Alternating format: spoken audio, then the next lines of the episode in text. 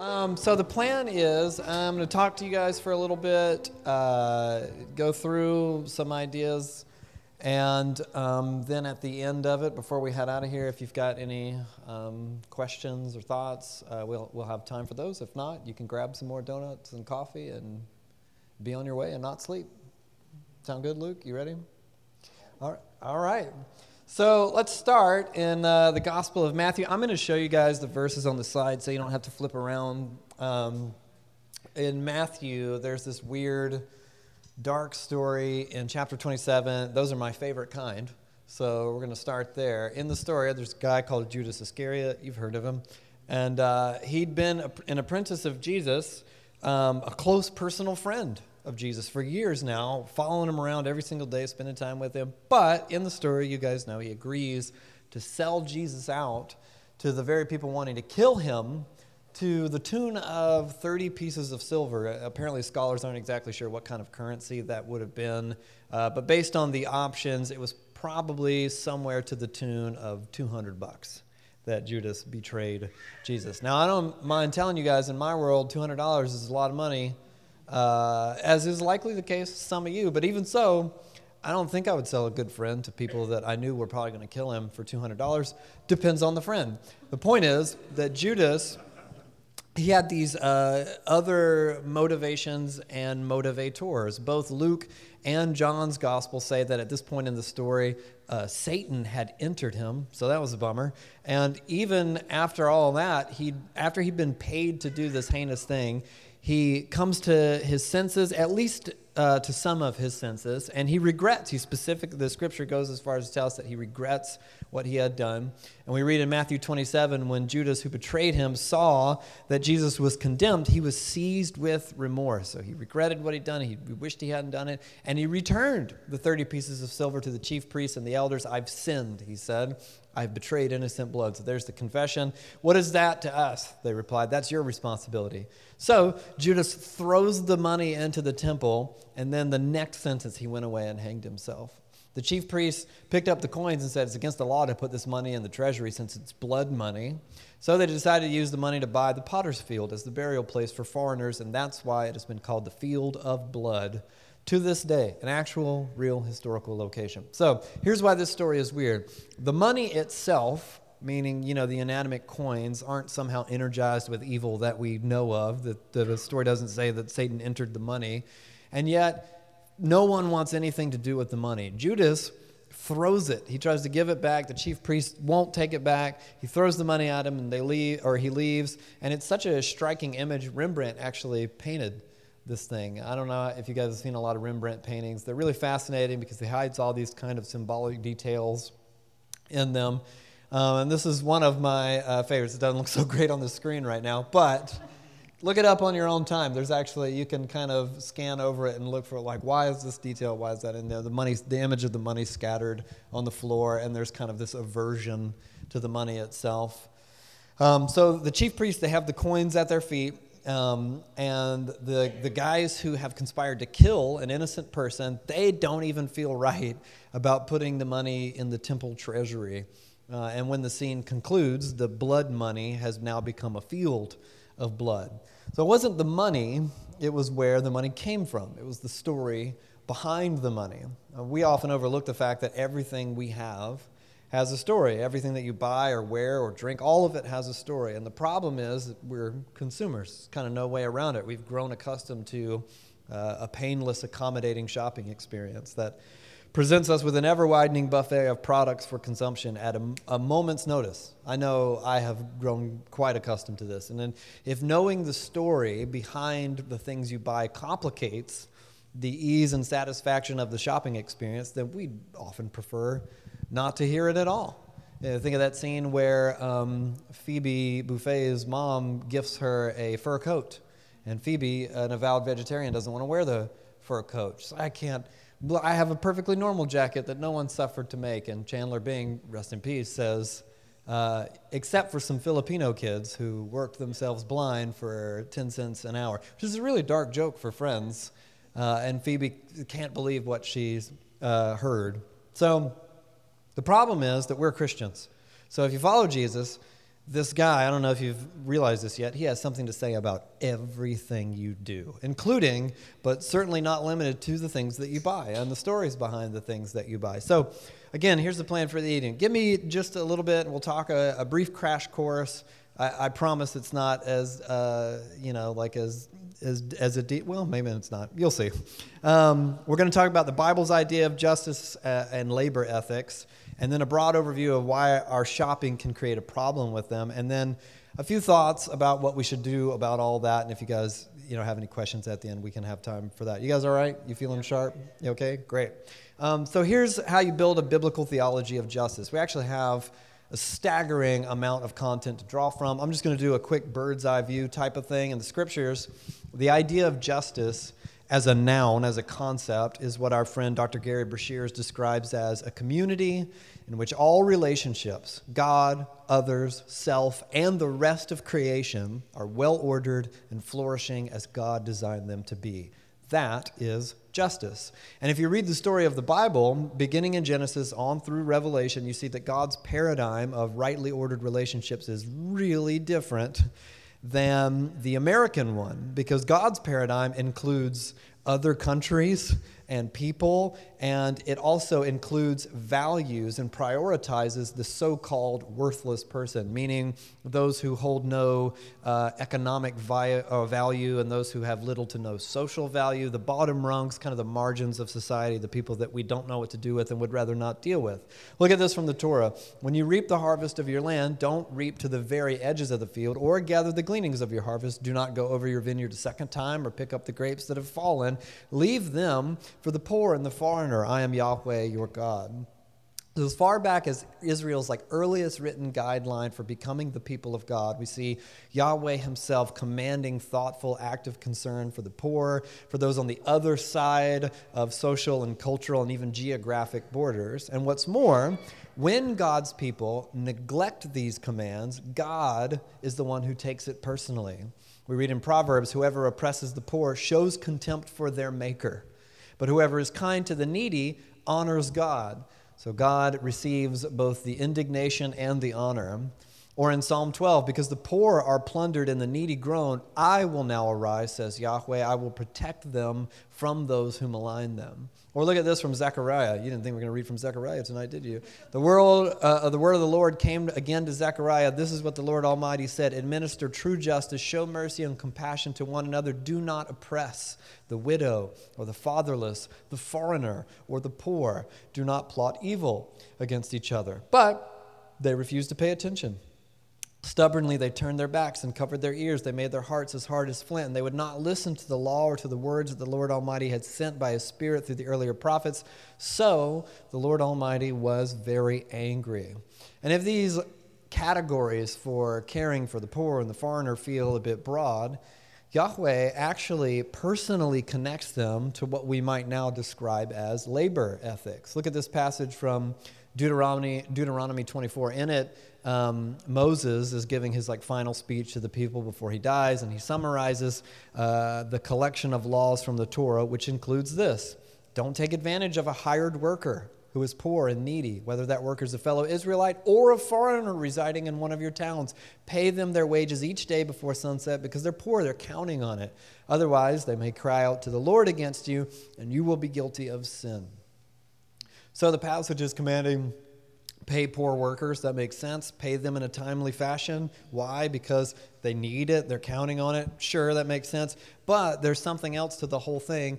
God is on their side. You will be guilty of sin. God's concern for the poor and the oppressed and the foreigner permeates, permeates the entire Bible in both the broad and the specific sense. And God's contempt for the unjust treatment of laborers continues on into the New Testament. Look at this crazy thing from James. He writes, Now listen, you rich people. It already sounds great. Weep and wail because of the misery that's coming on you. Your wealth is rotted. Moths have eaten your clothes. Your gold and silver are corroded. Their corrosion will testify against you and eat your flesh like fire. You have hoarded wealth in the last days. Look, and then this, this is why. The wages you failed to pay the workers who mowed your fields are crying out against you. The cries of the harvesters have reached the ears of the Lord Almighty. You have lived on earth in luxury and self indulgence. You fatten yourselves in the day of slaughter. Apparently, James was like writing metal lyrics uh, for the Bible. So, God is on the side of the so called worthless person, the, the people that others treat with contempt or as not socially or economically viable. And to contribute to the exploitation of such a person, for God anyway, is an egregious sin. It stirs the anger of God Himself, and He rises up to defend those people. And the Old Testament actually closes with the book of Malachi. You didn't know we were going to read from Malachi, did you? And it includes these uh, haunting words I will come to put you on trial. I will be quick to testify against sorcerers, adulterers, perjurers, against those who defraud laborers of their wages, who oppress the widows and the fatherless, and deprive the foreigners among you justice. But do not fear me, says the Lord Almighty. So, social justice is uh, all the rage at the moment. It's not exactly a tough sell in the Portland metro area or in the social media world. Um, social justice is popular, or, you know, virtue signaling on social media and then calling it social justice. And yet, we are consumers. It's not an awful lot that we can do about that to exist in the world and to survive in it. You have to be some level of consumer or maintain some level of consumer producer relationships. We're the byproducts of a lifestyle obsession. So, as consumers, we buy things. We buy food, uh, cosmetic products, technology, entertainment. But for the sake of time, um, so you guys won't be here all, all night. Let's just zero in on something that we all have and we all need, which is clothes. Now, I'll warn you, it's going to sound pretty bleak for a bit here, but hang in there. We're going somewhere with all this. It's not as bad. Well, it's it's pretty bad, but then it's gonna there's going to be a light at the end of the tunnel. So we're consumers. As consumers, we purchase, among other things, clothes. We all have them. We all have them right now in the room. Now I'm taking this one example, uh, and let me show you how quickly and frustratingly complicated things get when you're trying to resolve the stuff in the scriptures with the reality of your life as a consumer. The clothes that we have that you're all wearing weren't just like burped out of a 3D printer or assembled by machines on a conveyor belt. It's actually a three stage process. It starts with farming, which is like the growing cotton, the shearing of wool, all that kind of stuff. Then there's input production, which is the cotton gins and the knitting and the dyeing and all that. And then final stage production, which is the cutting and the sewing and the printing. And then it's on to the retailers and you buy it. Now, then our buying creates three dimensions of, shall we say, complication, to put it lightly, in our discipleship to Jesus. The first is our call to do justice. The second is in our call to care for God's creation. And then finally is in our call to live a life of simplicity as disciples of Jesus. Now, we don't have time to do an in depth biblical theology of all three things. So, the long and short of it is this We've already seen disciples of Jesus called to do a lifestyle of justice, demonstrates active concern for the poor and the mar- marginalized, the abused, especially the foreigner, people in other countries that are expecting wages, all that kind of stuff. We are not to participate in systems of violence and oppression, especially when our participation furthers violence and oppression. Disciples of Jesus are mandated by God to care for creation, to steward the resources of the world that God made and to care for it well, to not exploit the environment. As disciples of Jesus, we're also commanded by our teacher and Lord to embrace a lifestyle of um, what I would describe as radical simplicity, which is, means that we reject excess and materialism and the accumulation of money and things so that we can embrace a lifestyle of generosity and contentment. Now, imagine you, as a disciple of Jesus, want to become a more thoughtful shopper. And you figure, well, if God feels really seriously about the oppression and mistreatment of laborers, and you don't want to shop in such a way as to make yourself complicit in such a thing. The problem is, every step in that three stage process back there requires human labor and massive human abuse as well as human trafficking and slavery has been widely reported in every dimension of the industry in that threefold process. Now, major companies and retailers require the efforts of thousands of people to get what you're wearing all the way from the cotton field in Uzbekistan or whatever um, or the sheep or the silkworm to the textile to the sewing machines, the shipping crates, and to the mall or the department store. Now, given the amount of manpower necessary in each stage of the production process in order to generate such a massive stockpile of clothes, major companies by and large have taken up the practice for years and years, decades now to relegate these processes to what we once called the third world and then the developing world, and now is mostly referred to as the majority world, in order to ramp up the production and save money in the process. Now, the fact that your clothes were made overseas, probably most of the clothes in the room, doesn't necessarily mean that they were made unethically. As most of our clothes in uh, America were made in China and Indonesia and India and so on. The problem is that these companies don't simply have like an H&M factory in Bangladesh, you know, managed and staffed by H&M employees. And so instead, the companies, they source their production to cotton farmers and to mills and to factories.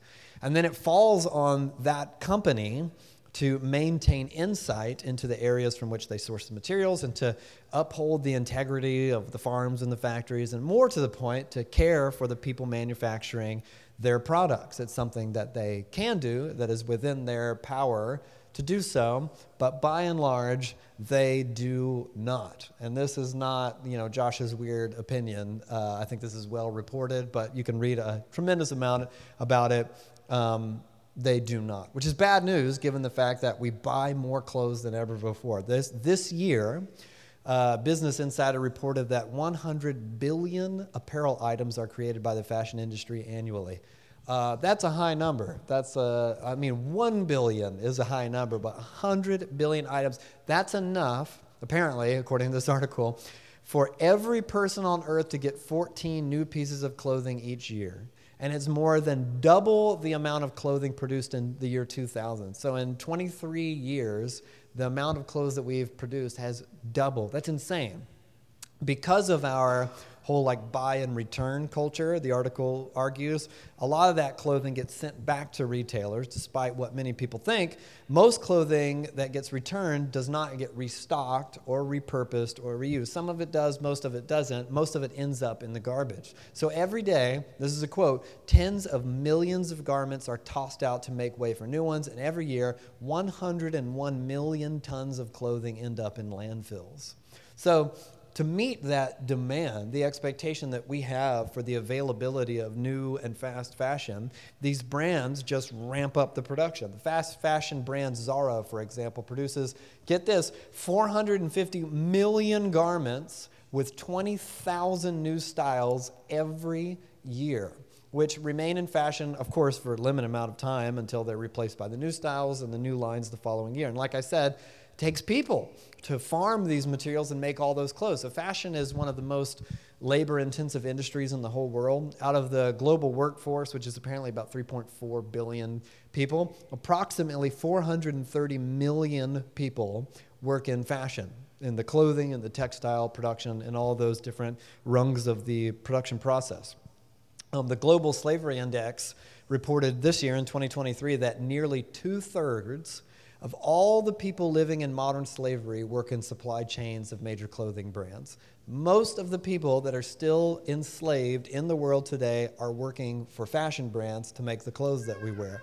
And of that number, women represent the overwhelming majority of those slaves. This means that there's something of a conflict of interest in our recent and, and entirely justifiable outcry to eradicate the oppression of women when it does not also consider one of the primary ways women are being oppressed in the world today. Now, of course, you don't have to have everything figured out before you take a stand against what's just objectively evil.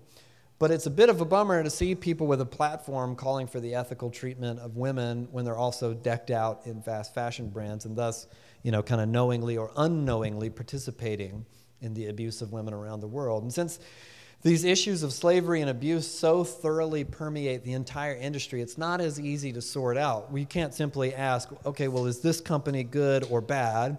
Because it all comes from the same collection of places. The poorest people on the planet are the cheapest to employ for the sake of fast fashion. So, at best, they're worked to the bone for grossly inadequate wages. So it's really unfair. And at worst, they're actually being trafficked into slavery and abused. Many of those workers are children. The International Labor Organization estimated in 2021 that 160 million kids are engaged in labor defined by the UN as, and I quote, work for which the child is either too young, too young, work done below the required minimum age, or work which, because of its detrimental nature or conditions, is altogether considered unacceptable for children and is prohibited. Many of these children work within the fashion industry.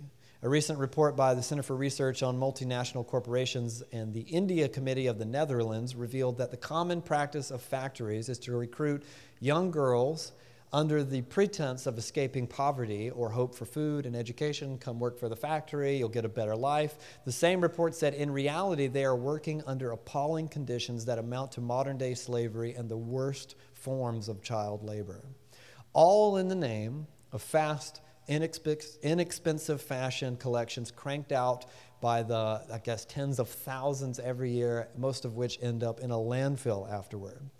And since we're getting rid of clothes almost as fast as we're buying them. The United Nations Environment Program claims that, here's some great stats for you the equivalent of one garbage truck full of clothes is burned or dumped in a landfill every second.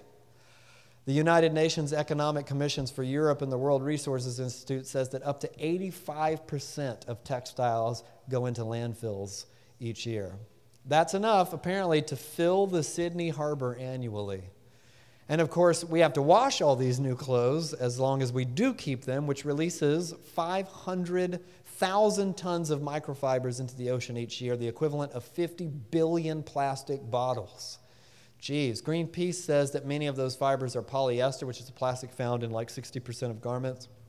Producing polyester in the first place releases two to three times more carbon emissions than cotton, and polyester doesn't break down in the ocean. It just stays there. The fashion industry makes up 10% of global carbon dioxide output, more than international flights and shipping combined.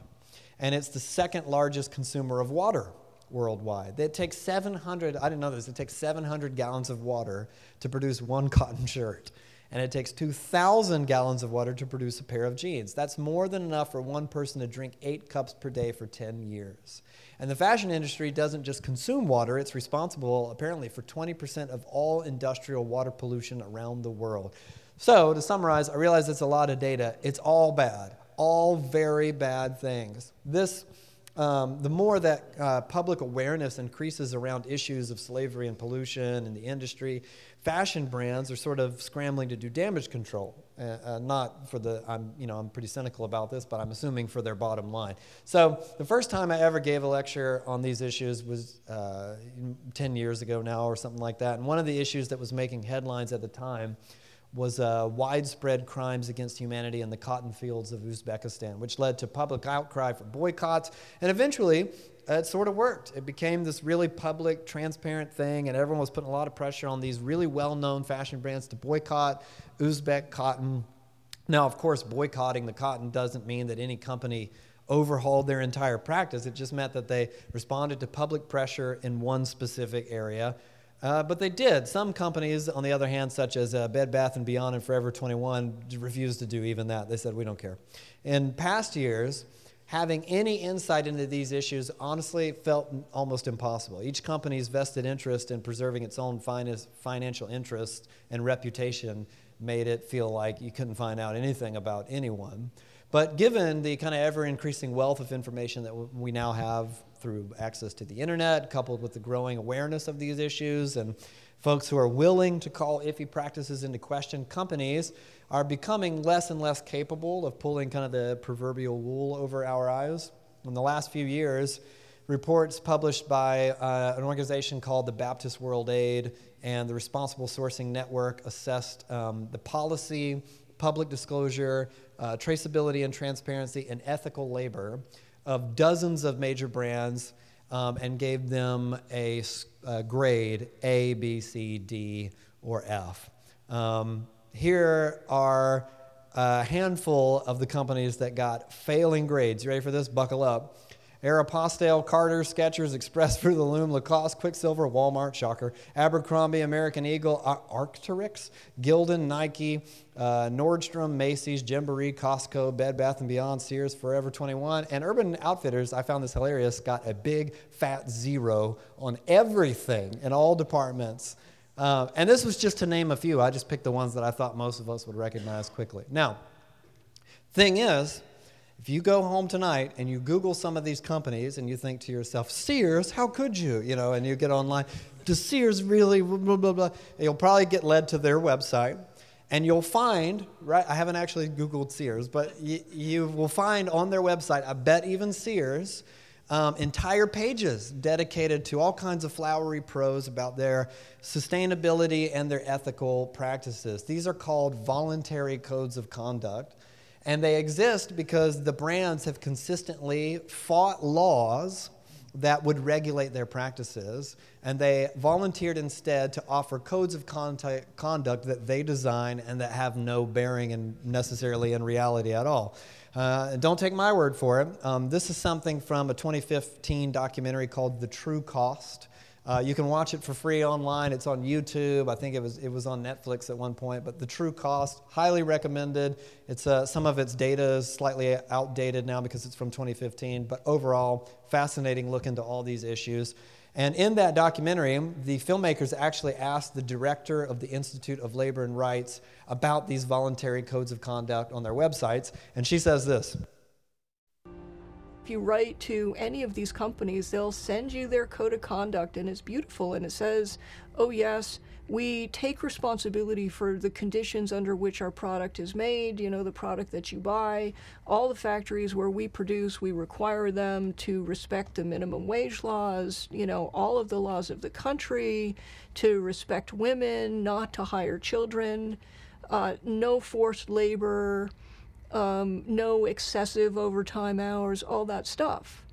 Um, but when we submitted a bill in Congress a few years ago, or worked with, worked with people to do that, we called it the, the Decent Working Conditions and Fair Competition Act. The companies responded in one voice, "Oh no, that would be an impediment to free trade. We can't we can't have rules. We can't have we can't have that." They want to keep it with voluntary codes of conduct. Now, they, you know, they've fought for and they've won laws to protect their stuff and their interests. But, you know, what about the workers? The workers are left with voluntary codes of conduct. And what we see in case after case after case is that those voluntary codes of conduct are not worth the paper that they're written on. Unfortunately, uh, I didn't know that years ago, you know, and the first time I went poking around for, at Sears.com, I was like, uh, oh man, it's right there on their website. It says they do everything. Buy the books. Man, that sounds awesome. Um, so here's the bad news. When it comes to the big brands and the fast fashion, um, I've been at this for a while. I'm not an expert by any means, but you know I've poked around and learned maybe more than the average Joe, enough to do a lecture. And uh, when it comes to the big brands, the fast fashion, the things down that list, I'm not convinced personally, it's not just me, but I'm not convinced personally that there is an ethical way to shop. Now, Abby and I first embarked on, my wife Abby and I, uh, on this journey to learn and practice ethical shopping back in 2009. I read something in a book that really bothered me, and we decided to start making some changes. Since then, you know, we've learned a lot through trial and error, and sadly, uh, a lot has changed. Uh, some for the for, for some for the better, but a lot for the worse since 2009. In fact, I've given this, I looked it up, lecture like a half dozen times at this point. Every time um, I go through and I rewrite things and I update all the stats and research because I don't want to give you guys figures from 2015 or something like that. And I was bummed today as I went back over to make sure it was up to date and found that the, the stats and research somehow get worse every time I give this lecture. Um, one such year, I was trying to track down some information. I managed to get on the phone with a guy who oversaw, it was his job to oversee relationships with the Chinese factories of one major shoe retailer, um, one of the biggest. And he was downright fatalistic about the whole thing. He told me that these big brands are simply never going to change. It would be a complete financial disaster to do so. It would be regression of their business model and entirely untenable from a business perspective. He said what you can look for is that they might tidy up some aspects of their practice, especially when those aspects kind of boil over into the public eye. But the long and short of it is you can't put it back in the box.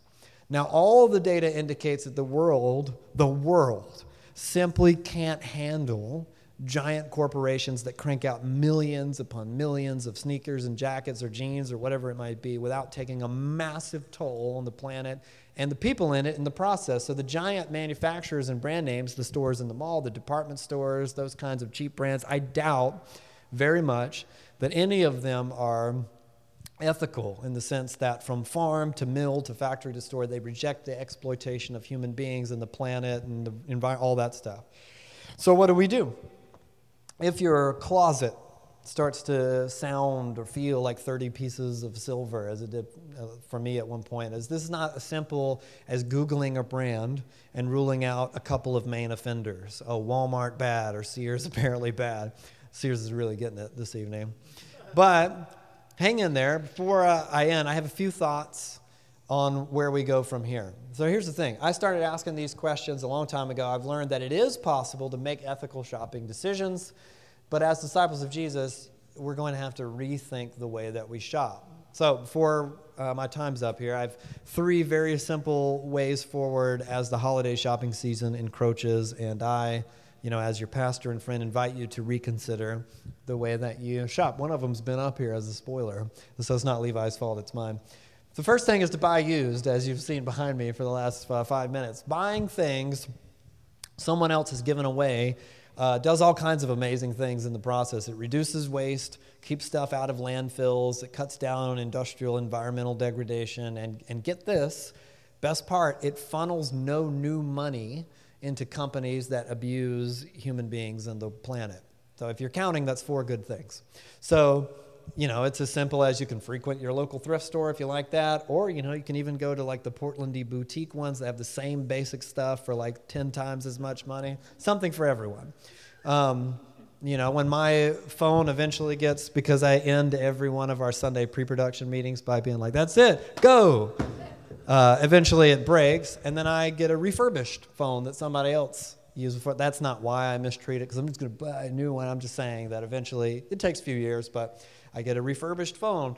Um, when I need new uh, boots, for example, I've had this, this pair of boots, not this particular one, but this kind of boot, um, I guess nine years now. Uh, and I go to a website called poshmark.com, uh, type in this exact thing in my size and some other people's boots with buyer's remorse.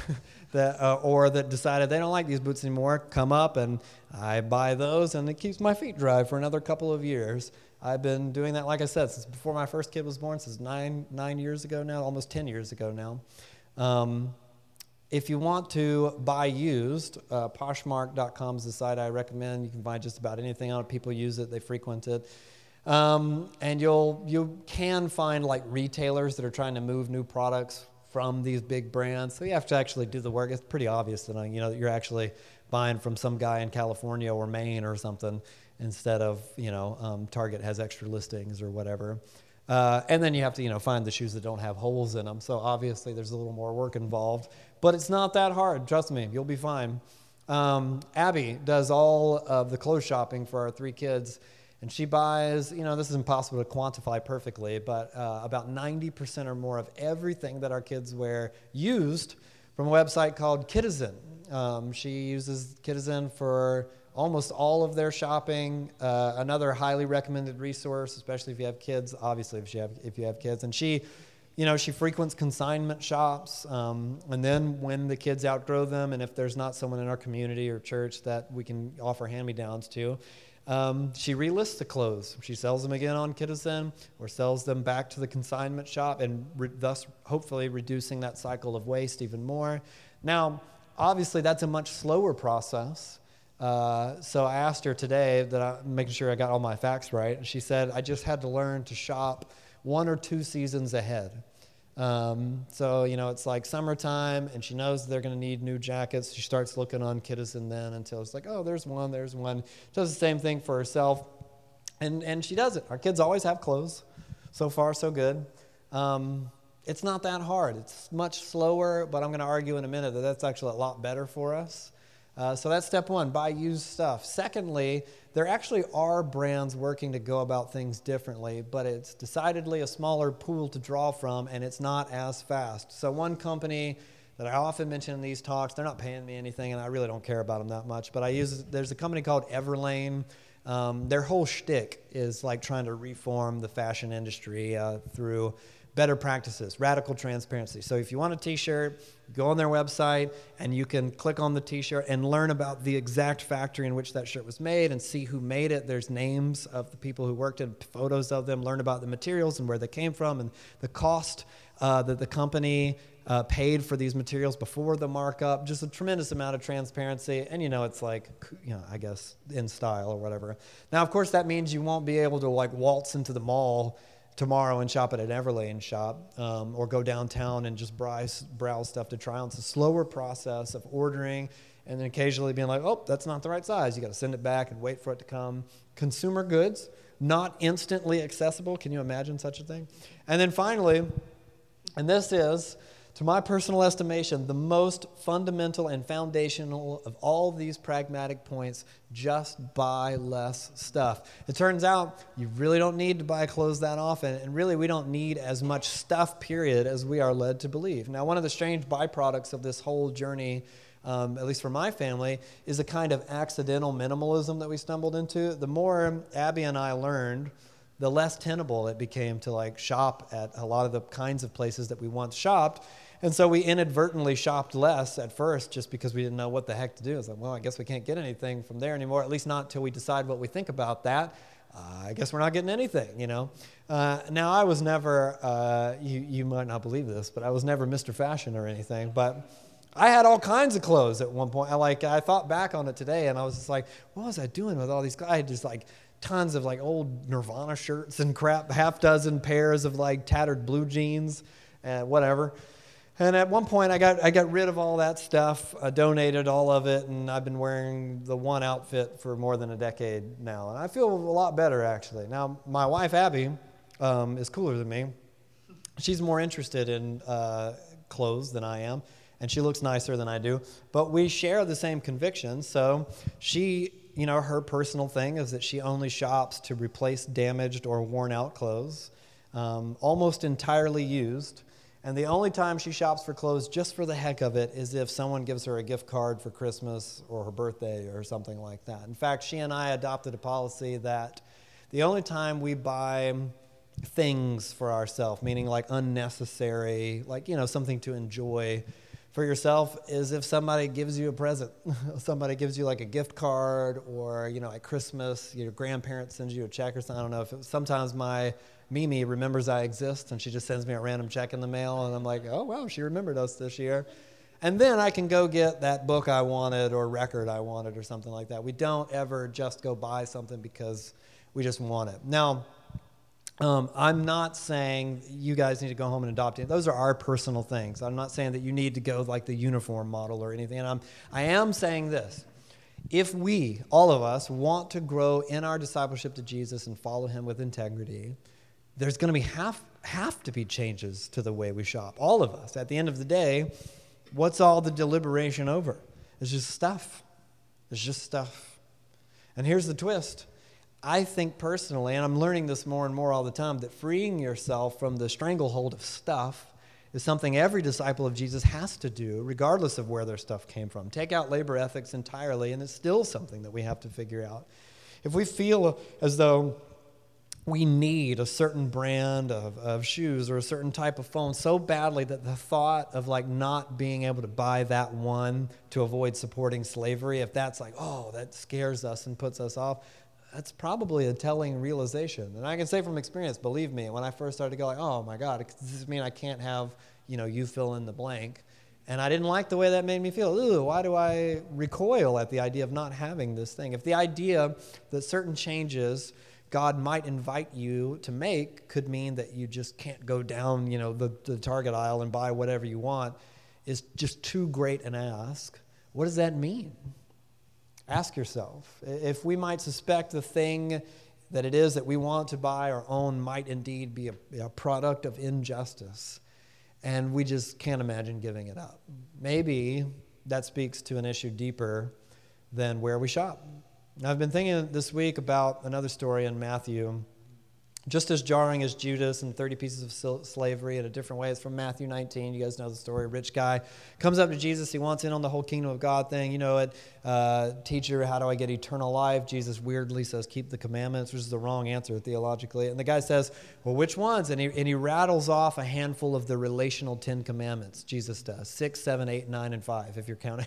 And the guy says, oh, I'm good. I've done those.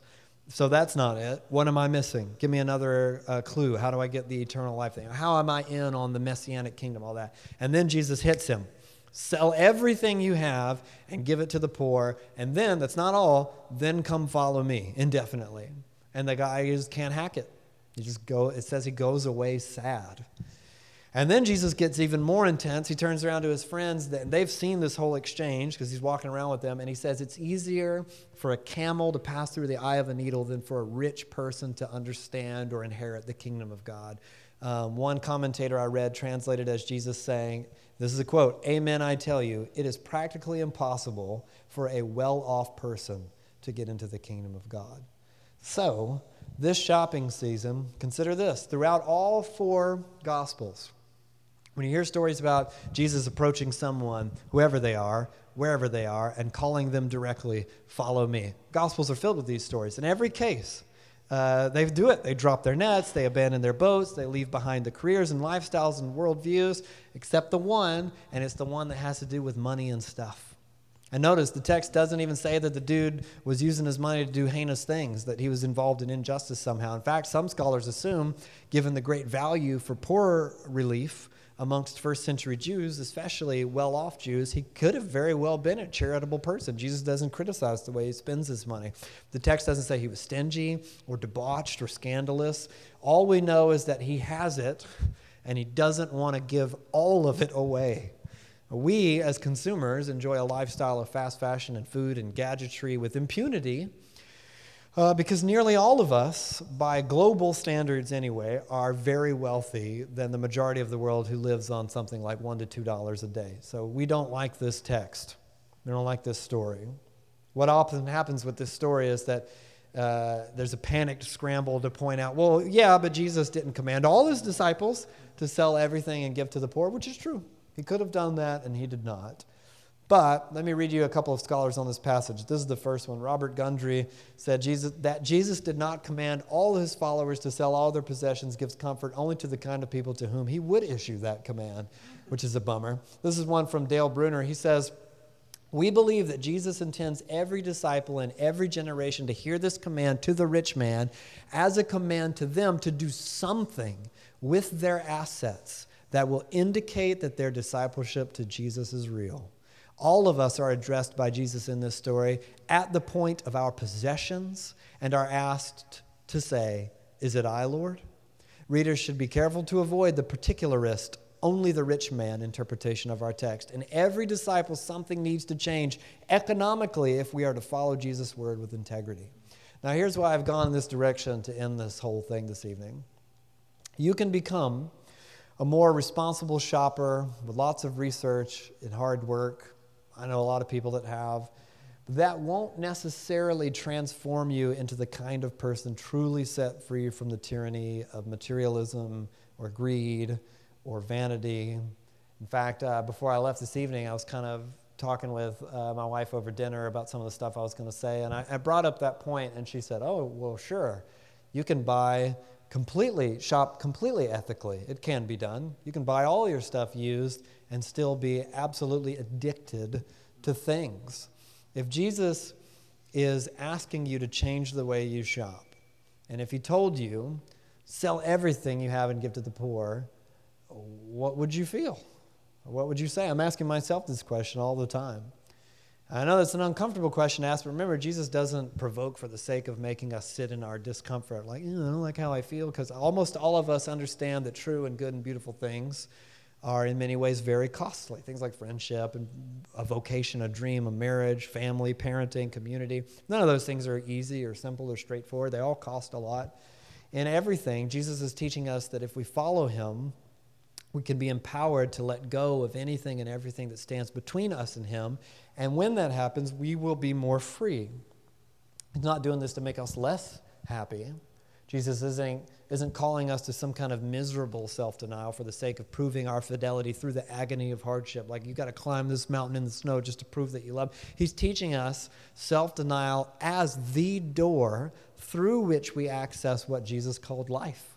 Life to the fullest, he actually said, or in some in, uh, translations, the life that is truly life.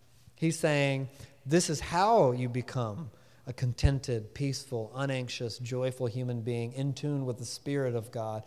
And so the conversation transitions from the nuances of ethical shopping to freedom. The very first time I talked about something like this, all I did was the stuff I talked to you guys about for like the first 20 minutes. So I guess my mind was reeling from learning all these things and trying to help other people join me uh, in my, you know, kind of trial and error fumbling pursuit to uh, not support injustice and, and evil in the world by the way that I shop. Because I think I and a lot of us just like, oh, I just had no idea. I mean, I've heard some things, but I had no idea the depth of it. And I, I want to make some changes, I just don't know how. And, and so that's where I went in that direction and realized over time that it's about more than just ethical shopping decisions. It's about shopping decisions, period. Ethical shopping in the kingdom of God is an entirely different approach to the way that we handle our money and our things in the first place.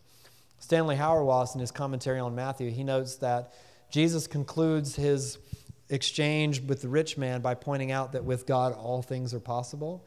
And he goes on to write this Our temptation is to think that Jesus' reply is intended to let us off the hook. With God, all things are possible. Being rich is a problem, we think, but God will take care of us, the rich, the only way God can. But such a response fails to let the full weight of Jesus' observation about wealth have the effect it should. Jesus' reply challenges not only our wealth, but our very concept of salvation. To be saved means that our lives are no longer our own. So, to end, this is my humble invitation with all of this. I know that a lot of stats, the fire hose of stats, and stuff about simplicity, and if you're anything like me, I, I felt when I first started to turn over this rock um, entirely ill equipped and inadequate to address my own uh, relationship with money and things. Even though I had very little money and very little things, I still felt their hold on my life. And I was immediately discouraged by other people. It's impossible, they would say. Oh, why even bother? You can't buy anything. Uh, you'd have to leave the world. The, the fatalism was incredible. So, my encouragement is this start somewhere. Um, a few years ago, this is a story about a guy who's not here you know, you know this person, Ala.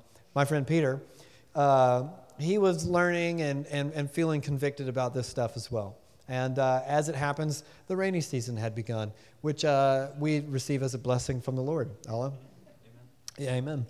Um, and so he goes out to buy a raincoat, as the story goes. It's a practical purchase. This is, I mean, you wouldn't know how to look at him, but he doesn't care that much about fashion. so he goes out to buy a raincoat, practical purchase. He pokes around online. He said he could find no clear indication that the raincoat in question was terrible, you know? So he just, he's like, whatever, I can't find all the information I need. I'm just going to go buy the raincoat. And he went out and bought the raincoat and it got to bothering him. And he was telling me this. He was just like, I don't know. I didn't really dig that deep. And I feel like I just gave my position to buy this thing. And I was, you know, I was kind of letting him off the hook. I'm like, well, you know, I mean, you're starting to try something. That's something. Then a few days later, he was talking to me and like, I just took it back. I went and took the raincoat back. Um, and then I went and actually spent some time online and I found this ethical, sustainably manufactured raincoat online. And he ordered that one instead even though that it was decidedly less convenient took longer. He might have had to like exchange sizes all that stuff. Now hearing that story the temptation of those not engaging any steps to change is to find the contradiction you know well what about some other thing that peter bought and, and that he owns because if we can prove that he's a hypocrite maybe we can alleviate any distant you know sense that we too should be changing in some sense and I've been thinking about this and attempting to practice it for years now. And still, there are times uh, when friends of mine who are also practicing this will gent- graciously point out a gap in my practice that I hadn't e- even thought about. I mean, we buy so much stuff, and sometimes people are like, Where'd the bag come from? I'm like, I don't know. Never ba- bought a bag before, so I didn't even think about it. I needed a bag for this trip. You know, it's that kind of thing. So I don't, I don't then, when someone catches me in a gap, in my practice just throw it all out as an impossibility. You're right. I didn't even think about this bag. What's the point? And you know, I keep going and I keep trying and I keep fighting and I try to learn more and um, resolve those gaps in my practice. So maybe it just starts with like this nagging feeling about a rain jacket, you know, and a small gesture and a small change somewhere. Just, just start somewhere. I've done talks like these long enough to realize that with enough factoids and data, we can come into a better understanding of the way we shop. But at the end of the day, Jesus wants to set us free from materialism, which is a much bigger deal and much more complicated for most of us. And it makes solving the other problem a whole heck of a lot easier. When you are free from the tyranny of stuff, I'm not saying that I've arrived or anything, but when you begin to sense some freedom, from the tyranny of stuff. The idea that you can't buy as much of it doesn't really bother you all that much. So, my prayer um, for myself, for you guys, and for our church is that we would learn to become a people um, practicing simplicity and practicing justice in the way that we shop. So, may, may it be so, and may Jesus set us free indeed. Amen. Let me pray real quick.